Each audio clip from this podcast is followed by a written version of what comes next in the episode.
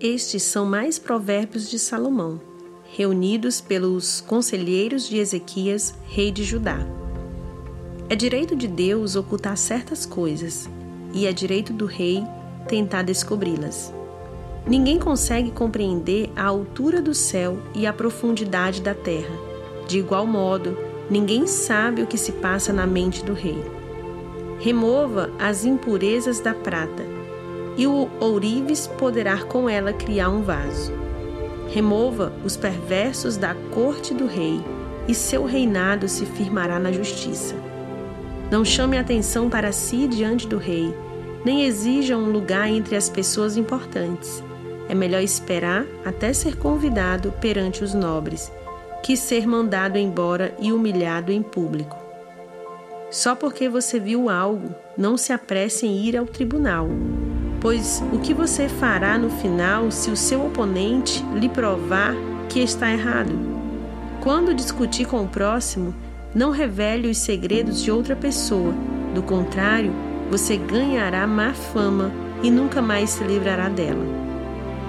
O conselho oferecido na hora certa é agradável, como maçãs de ouro numa bandeja de prata. Para quem se dispõe a ouvir a crítica construtiva, é como brinco de ouro ou joia de ouro puro.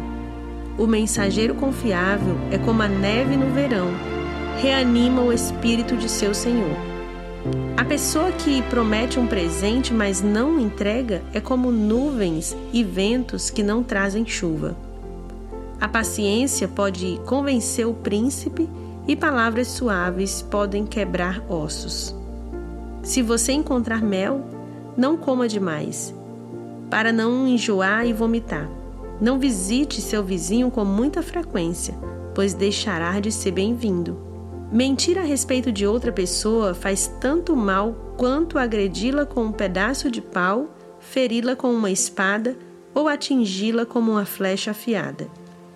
Confiar numa pessoa desleal em tempos de dificuldade é como mastigar com um dente quebrado ou caminhar com um pé aleijado. Entoar canções alegres para uma pessoa com o coração aflito é como tirar o agasalho de alguém no dia frio ou derramar vinagre sobre uma ferida. Se seus, ami Se seus inimigos tiverem fome, dê-lhes de comer. Se tiverem sede, dê-lhes de beber. Você amontoará brasas vivas sobre a cabeça deles, e o Senhor recompensará. Tão certo como o vento do norte traz chuva, a língua que espalha boatos provoca a ira. É melhor viver sozinho no canto de um sótão que morar com uma esposa briguenta numa bela casa. Boas notícias vindas de uma terra distante são como água fresca para o sedento.